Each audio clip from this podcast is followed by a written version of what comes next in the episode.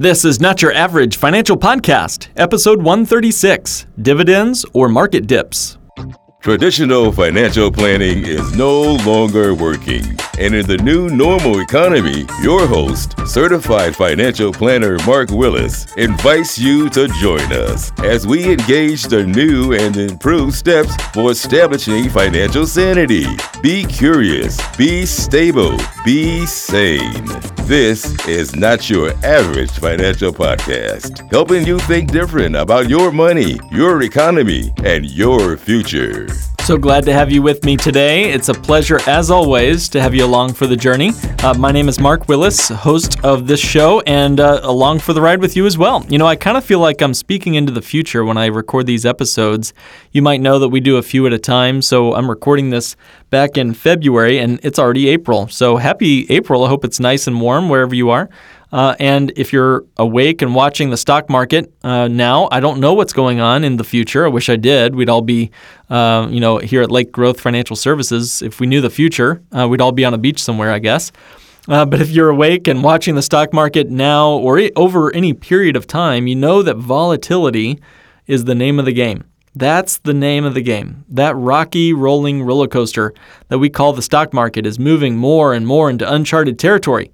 I mean, the average financial pundits, the stock jockeys, your investment advisor, they're all saying that the market over time will always produce, right? It's always going up over time. Just hold on. Just hold on to that roller coaster. Don't look over the edge. Don't look over your four oh one k's portfolio, whatever you do. Just enjoy that roller coaster ride. Unfortunately, there's no guarantee that that stock market will always go up. Just look at other examples, right? You know, the Japanese stock market, for example. On December twenty-ninth, nineteen eighty-nine, you got to go all the way back to nineteen eighty-nine, the Nikkei stock average closed at a record high, just a penny or two short, or a yen, I guess, a yen of two short of uh, thirty-eight thousand nine hundred fifteen.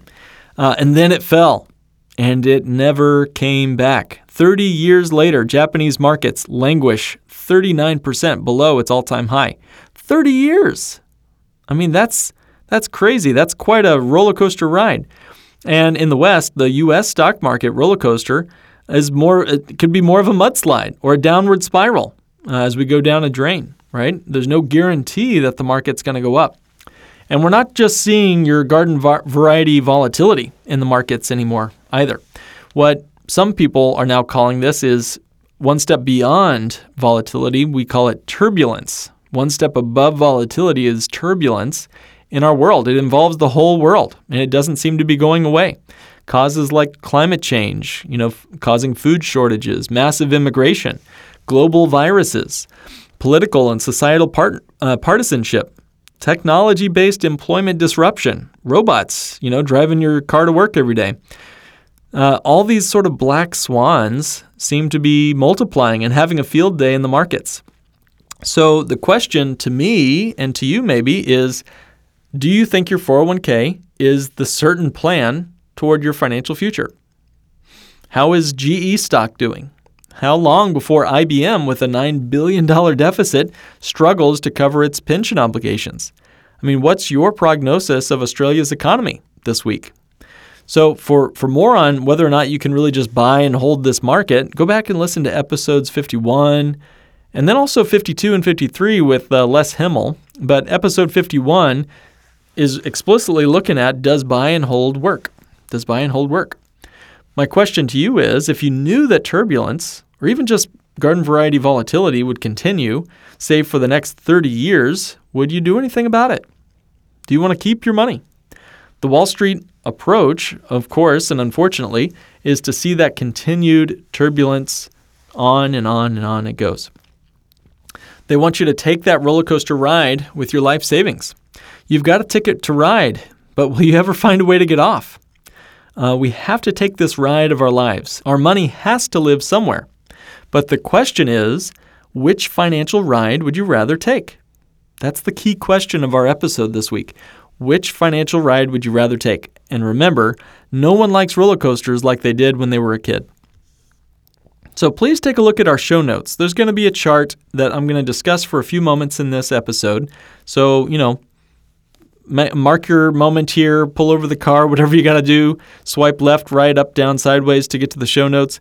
This chart is really going to visualize that ride with your money and the ride that your money would have taken over the last sixteen years.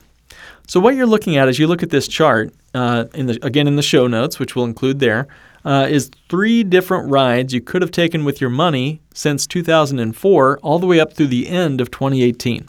It shows the S and P five hundred index total return. It shows the ten-year U S Treasury annual total return. And it also shows the dividend interest rate of one of the insurance companies that we work with quite regularly for Bank on Yourself type policies.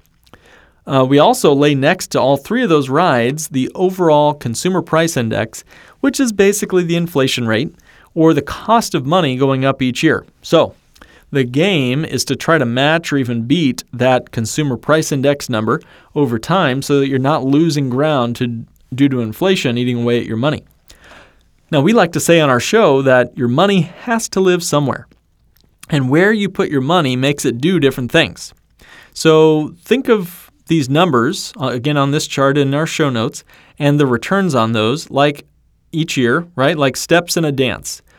Each number each year is like a step in the dance. Which dance partner would you rather have? So, so what I look at when I look at this chart, and I'm looking at the S and P five hundred, in two thousand four through two thousand six, it had a crazy awesome decent return, followed in two thousand seven by a modest five percent return. And then in two thousand eight, we nosedived. We had a negative thirty-seven percent, followed by a wild upswing of positive twenty-six percent in two thousand nine. And once again, it falls dramatically down to two percent in two thousand eleven and way back up to thirty-two percent by twenty thirteen, dropping once again all the way down to one percent in twenty fifteen and up again in twenty seventeen. Finally, a negative return in twenty eighteen of negative five point two percent. Wow, almost, almost exhausted just reading that. So the whipsaws in the market are clear to be sure, but who knows what it's going to do next year? I mean, this is an erratic dance partner, if there ever was one, even worse than maybe I was at my high school prom. But what if you put your money into safe assets like U S Treasuries? Isn't that like the safest known asset in the universe? Well, yes, okay, Treasury bonds are considered safe on average financial uh, advice columns and blogs and podcasts, but this is, again, not your average financial podcast, and you're here to be Uh, not average, but awesome. Now, Treasury notes and bonds are backed by the full faith and credit of the U S Treasury. So there's, you know, officially no risk and uh, no risk of default on these Treasuries. This narrows the risk factor, but it also means the government bonds and bond funds are acutely sensitive to interest rates. So once again, the ten-year U S Treasury note has some paltry returns in two thousand four and two thousand five, and six, averaging just around three percent a year. So then it zips up to twenty percent in two thousand eight. Remember, the S and P five hundred was losing thirty-seven percent that year, and many people were rushing to the safety of treasuries, and those who bought early on got great returns, a positive twenty percent in two thousand eight for, for treasuries in the midst of the two thousand eight meltdown. That's pretty cool, right? But in two thousand nine, we dropped uh, just a free fall down to negative nine percent. Losing money in in uh, in treasuries when the stock market was soaring that year. And we have more positive and negative years thereafter, but more modest than the stock market for sure. The two thousand fourteen U S Treasury has done about one percent per year, not even keeping up with inflation. And in two thousand eight, it only did zero point four percent. So treasuries may be less volatile, but it's still very possible to lose money even with the safest asset known to man, or at least the average man. But again, we're not here to be average. We're here to be awesome. And uh, while dividends are boring, they are awesome. So let's take a look at the dividend history of one of the insurance companies we deal with. Now, the dividends uh, for this insurance company, this particular insurance company, again, going from two thousand four to twenty eighteen, were six point six percent, six point seven five percent, six point six five, six point seven, six point three two, five point six, five point six, five point nine eight, six point zero nine, six point four five. You get the picture. The massive drop in two thousand eight for the stock market, in two thousand nine for treasuries, the dividend rate for the insurance company barely flinched. The positive rate went from a positive six point three percent to a positive five point six percent. Said again, Their profits continued at five point six percent, even during the worst economic disaster since the Great Depression. They simply took about one half of one percent less profit than the year before. I mean, come on, that is awesome. All right, so their profits were back up again just two or three years later, one half of one percent. How would you like to have had your money drop in your profits, not lose money, but just lose a little bit of profits by one half of one percent in two thousand eight and nine? I mean, many people I know would have given their shirt off their back to protect their money, not to mention get some gains and profits that year. So let me make this point very clear. There was no negative year in the dividends for the entire period of time from two thousand four to two thousand eighteen. And even during the Great Recession, they didn't lose money. They merely lowered their profits by half of one percent from the previous year. They went from six point three to five point six, and then they went back up to six and then six point four by twenty thirteen. I mean, if this is anything at all, it's a steady as she goes kind of financial strategy. It's one we can actually build a plan around, since the predictability is so clear. How can we possibly build a plan around the returns of the stock market, bonds, or treasuries? I mean, look at that chart and ask ask yourself that question. Uh, if the stock market and the U S treasuries are like a jerking, erratic dance partner, then your dividend rates from your insurance companies we recommend for Bank on Yourself type whole life policies might be more like a graceful prom date. If they're like a ride, then imagine an airplane in the clear skies getting more and more efficient every mile you fly, making that beeline directly to your destination. So this is important to remember. These numbers on this chart, all of them, are not the same thing as your actual growth of your money each year. Your internal rate of return is going to be different than the numbers on that chart. And for that, you can look at other episodes we've done on the topic, including episode six, episode thirty-six, episode one eleven.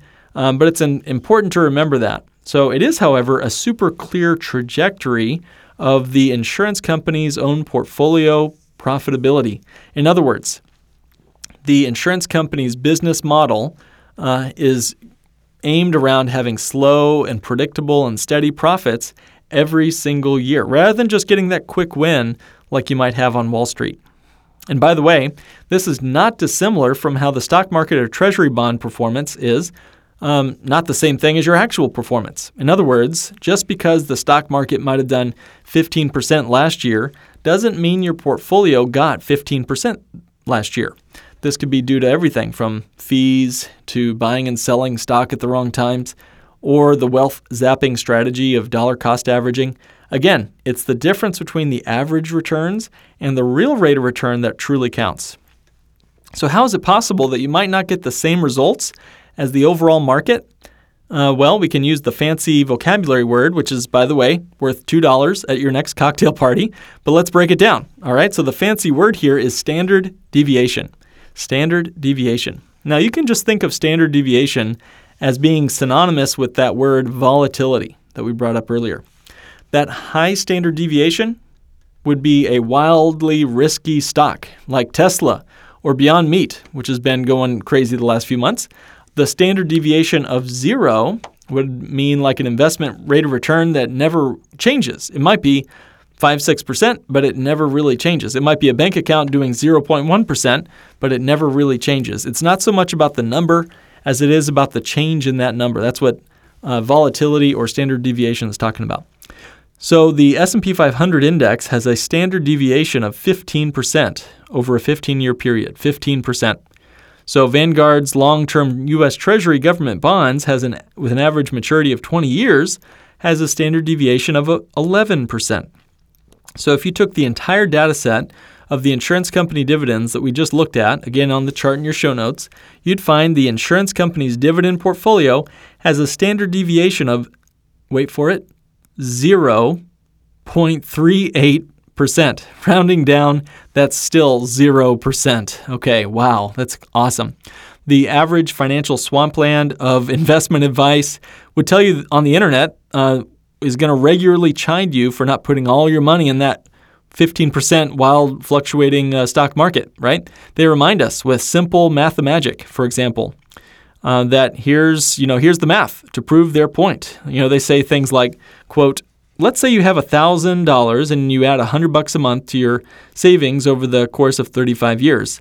At the end of your time, thirty-five years, you'd have a whopping forty-three thousand dollars in your regular savings account. Not bad, but, and here's where they continue, if you had invested that money and earned a ten percent rate of return, there it is, with uh, which is in line with average historical levels, you would have over three hundred seventy thousand dollars. End quote. Of course, what the online articles and bloggers are trying to do is to get you to save more, and that's a good thing, all right? But, you know, they usually also include fancy, pretty charts with that nice J-curve going from the bottom left hand to the top right hand, showing that uninterrupted market bliss, that beautiful tranquility as your money just soars upward and higher, higher and skyward into the future and into your golden years. But here's the dirty little secret. It's all a complete fallacy. Here's a quote from one of these run-of-the-mill articles that you can find in your newsfeed. And they say, quote, of course, investing is not risk-free. Typically, investors see some years where they earn double-digit returns and other years where they might experience a loss. Losses happen on average about one out of every four years and can be bad. Boy, what an understatement. During a bear market, which is when stocks fall by at least twenty percent, research shows that the market drops by an average of thirty percent. thirty percent. That condition typically lasts for about thirteen months.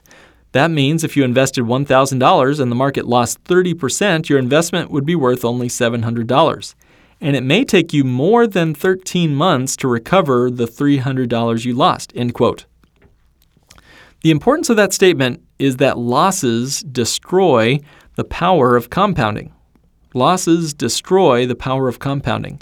Let's assume an investor, for example, wants to compound their investments by ten percent a year over a five-year period. The power of compounding only works when you do not lose money. Let me say that again. That's a key sentence there. The power of compounding only works when you do not lose money.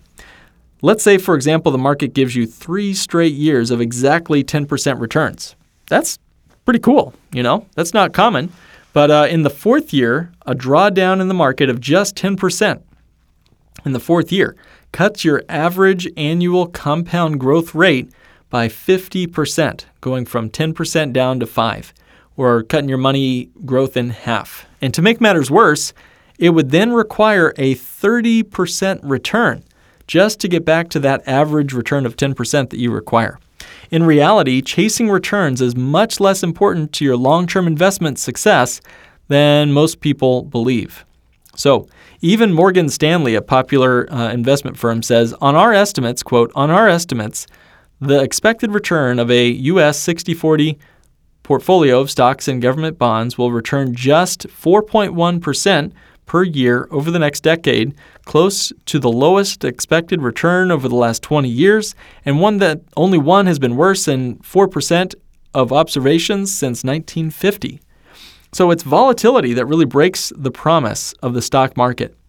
It's volatility that breaks that promise. And investors, as well as investment advisors, and even more, you know, at Morgan Stanley and other investment firms, are not factoring in volatility in their overall projections. They simply show you on their nice prospectus that you're going to get an average return of ten percent, fifteen percent, thirty-five thousand percent, whatever. And that's a huge flaw in average financial planning. Which ride takes more fuel? Let me ask you that question again. Which ride would take more fuel? Imagine you've got to leave your office and you got to go do some stuff. Now, one option, one pathway home is the direct line home. You've got a, a diagonal street that takes you right to your house, cutting through all the lights and everything, and you go straight home with no stops along the way. So that's one route. Which route takes more fuel? That beeline route straight to your house with no stops along the way, or the route where you have to leave your office, head to the grocery store, then to the dry cleaners, then over to pick the kids across town up from their school and drive them back across town for their soccer practice, then then back to school because they forgot their backpack, and then finally back home. Which way is more efficient, the beeline or the zigzag? Well, of course, the efficient beeline is better, right? So again, less standard deviation, less volatility will bring you the best kind of outcomes, the more predictable outcomes, than one that has to go up and down and sideways. You need a higher rate of return in the market to account for all that volatility. I'd rather a lower and steady return that I can count on than one that wildly fluctuates up and down and sideways. So what are some takeaways from this episode? Well, first of all, this is definitely an episode to see the show notes. So pause this episode now, swipe over, swipe down, whatever, to get to the show notes so you can see that chart we're talking about and ask yourself the question, which ride would I rather take? That's the first takeaway. Uh, second, reminder, the C P I, right? The inflation, that's over there on the far right column. That inflation does grow every year, even when the market tanks. Take a look at that C P I chart uh, line on the chart. Notice its steady march upwards and onwards, constantly stealing money out of your pocket. Another takeaway might be to add up all of your savings, grab a calculator and multiply it by zero point zero three. zero point zero three.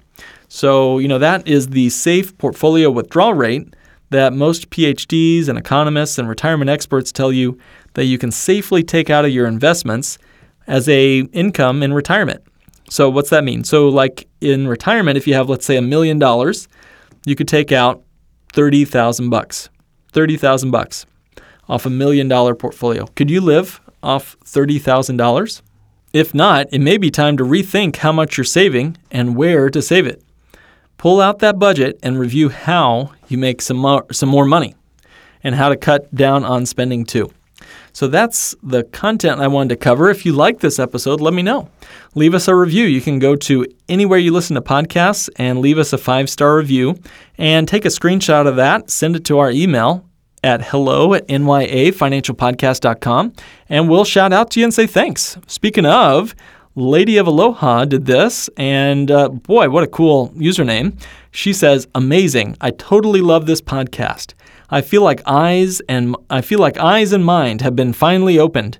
I'm looking forward to the advice and the knowledge that I can gain from this podcast and from people who are behind the knowledge. I'm excited to start a new financial path and will probably set up a meeting with Mark. I cannot believe that this type of information is being broken down and shared with the common person these days. This is the kind of information that rich people would keep th- to themselves. So bring on the access to the three percent, exclamation mark. Very cool, Lady of Aloha, and can't wait to meet you.